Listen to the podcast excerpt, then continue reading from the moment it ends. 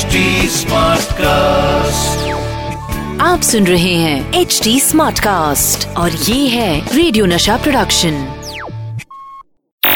ये जानते हैं क्रिकेट का हर आसन और कमेंट्री का इनके पास है फुल राशन। आ गए हैं none other than Atul Vasan. Hi मैं हूँ Atul Vasan.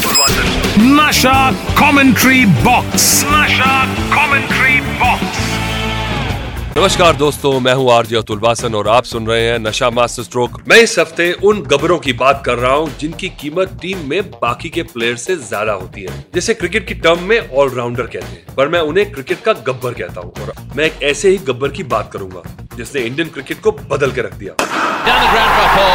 Man of the man man of the match अब जिस गब्बर की मैं बात करने जा रहा हूँ, उसने भारत को वर्ल्ड क्रिकेट में पहचान देने का काम किया था। यूँ तो मैं आपको बता दूँ कि आज के टाइम में तो क्रिकेट के सब फ़ैन हैं।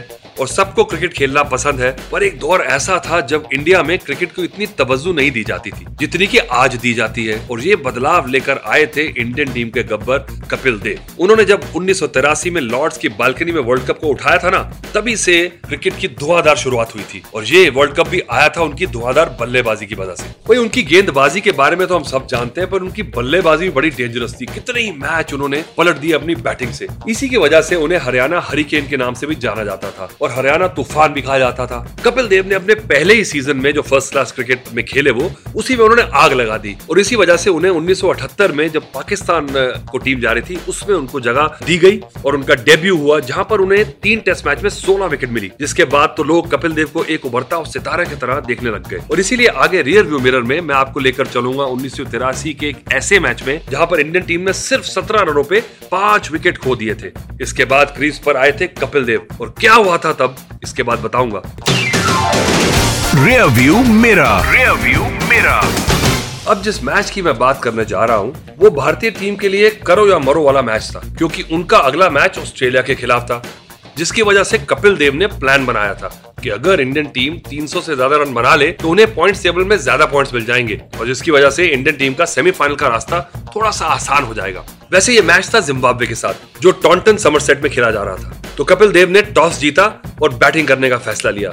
ये सोचकर कि वो दूसरी टीम को एक बड़ा स्कोर देंगे और मैच को आसानी से जीत जाएँगे। पर ये सब बिल्कुल उल्टा पड़ गया जब इंडियन टीम ने एक एक करके अपने पाँच बेस्ट बल्लेबाज सिर्फ़ सत्रह रनों में खो दिए। इंडियन फैंस जो वहाँ पर मौजूद थे उन्होंने तो सारी उम्मीदें छोड़ दी थी और ग्राउंड से बाहर जाने लगे। तो लो जी कप्तान कपिल देव उतरे क्रीज पर। वैसे ऐसी सिचुएशन में जब भी कोई बैट्समैन बैटिंग करने के लिए आता है ना तो वो एक प्लान के साथ आता है। कपिल सर आप क्या सोच रहे थे? बस यही था कोशिश थी कि आउट नहीं होना और एक एक दो दो रन क्योंकि जो भी मेरे साथ बैटिंग कर रहे थे किरमानी रॉजर बिन्नी ये रनिंग बिटवीन द विकेट बहुत अच्छी करते थे। और मैं ये कहूँ कहूँगा कि हमारा ये था कि सिंगल मिस नहीं करना और रन आउट नहीं होना ये बार बार हमारी बातचीत कर रहे थे। और बस यही छोटे से प्लान ने पूरा मैच पलट कर रख दिया। कपिल देव ने पहले सिंगल्स पर ज़ोर दिया और जब उन्हें लगा कि इंडियन टीम का स्कोर अब थोड़ा सा हो गया है तो उन्होंने बॉलर्स को धोना चालू कर दिया। और उन्हीं की वजह से इंडियन टीम ने दो रन का टारगेट दिया जिम्बाब्वे को। और इसमें कपिल देव ने पारी खेली 175 रनों की, जो कि वर्ल्ड कप का उस टाइम का हाईएस्ट स्कोर था। और इनकी इस पारी की वजह से इंडियन टीम ने यह मैच शानदार तरीके से जिम्बाब्वे से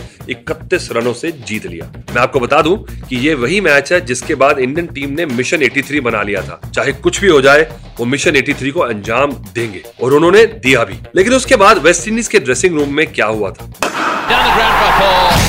Dressing room tales dressing room 1982 में एशियन गेम्स इंडिया में हुए थे और उसी साल इंडिया में कलर टीवी भी आए थे। और ठीक एक साल के बाद 83 में इंडिया की जनता ने उसी कलर टीवी सेट पर लॉर्ड्स के मैदान पर कपिल देव को वर्ल्ड कप उठाते देखा। लेकिन उसके बाद क्या हुआ, वो तो आपको पता ही होगा। वर्ल्ड कप उठाने के बाद इंडियन कैप्टन कपिल देव गए वेस्ट इंडीज के ड्रेसिंग रूम में, ताकि वो हर एक प्लेयर से मिल सके।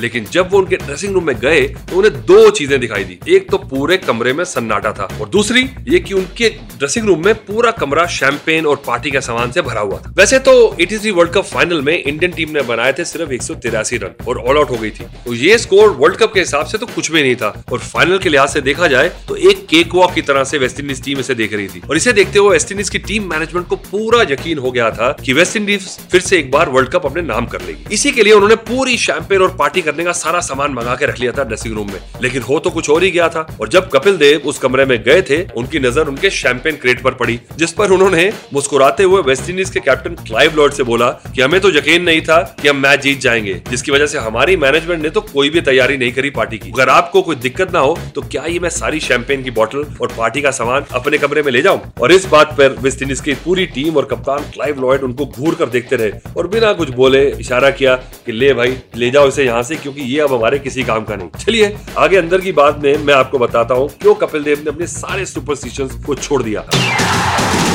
अंदर की बात। अंदर की बात। कपिल देव ने जब क्रिकेट खेलना चालू किया था तो वो बहुत ही सुपरस्टिशियस थे। लाइक वो ग्राउंड में राइट पैर पहले रखते थे लेफ़्ट थाई पहले पहनते थे, और उनका ज़्यादा बिलीफ सुझाव वो अपने शिव जी पेंडेंट पर था, जिसे वो हमेशा अपने गले में डालकर रखते थे। वो ऐसा मानते थे कि उनका कॉन्फिडेंस लेवल इससे बढ़ता है। पर एक मैच के बाद उन्होंने वो लॉकेट उतार कर रख दिया। पर क्यों? बताता हूँ। हुआ यूँ था कि एक मैच के दौरान उनका वो शिव का पेंडेंट बल्ले से लग गया था, जिस पर स्निक की आवाज़ आई, और बॉलर्स ने बहुत ज़्यादा अपील की। और अंपायर्स ने उसे नॉट आउट देते हुए कहा कि ये उनकी चेन की आवाज़ है, जो आपने सुनी है। मैच खत्म होने के बाद जब कपिल देव ड्रेसिंग रूम में पहुँचे तो उन्होंने वो शिव जी का लॉकेट उतार कर रख दिया और खुद को समझाया। मैंने अपनी चेन कड़ा, सब कुछ उतारा और एक ही बात बोला, अगर मेरे में एबिलिटी है तो रन होंगे। और यही नहीं उन्होंने ये भी कहा कि जो ओलंपिक लेवल के स्विमर होते हैं वो अपने बाल तक ट्रिम करवा देते हैं ताकि वो तेज स्विम कर सके। तो ये चेन और कड़ा हर एक बॉल पर चौका छक्का थोड़ी मारेगा। और अगर मेरा गेम अच्छा है तभी रन पड़ेंगे। और उनकी इस बात से मैं बिल्कुल एग्री करूँगा। चलिए आगे कॉट बिहाइंड में मैं आपको कपिल देव की ये कॉन्ट्रोवर्सी के बारे में बताऊँगा।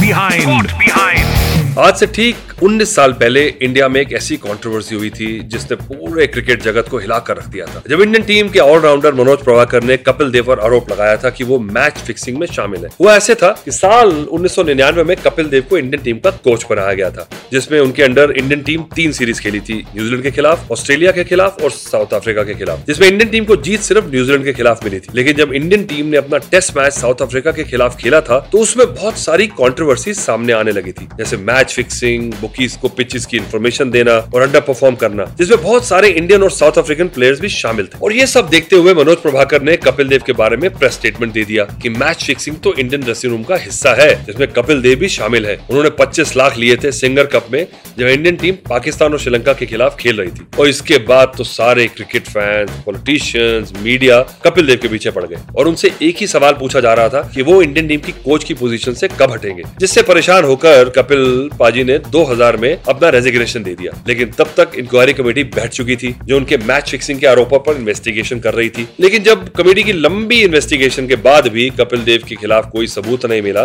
तो तब जाके कपिल देव को इस कॉन्ट्रोवर्सी से छुटकारा मिल पाया। यहाँ की बहुत से लोग इस केस के खत्म होने के बाद इसे कॉन्स्परेसी का नाम भी देते हैं। चलिए, अब मैं आपसे मिलूँगा दोस्तों।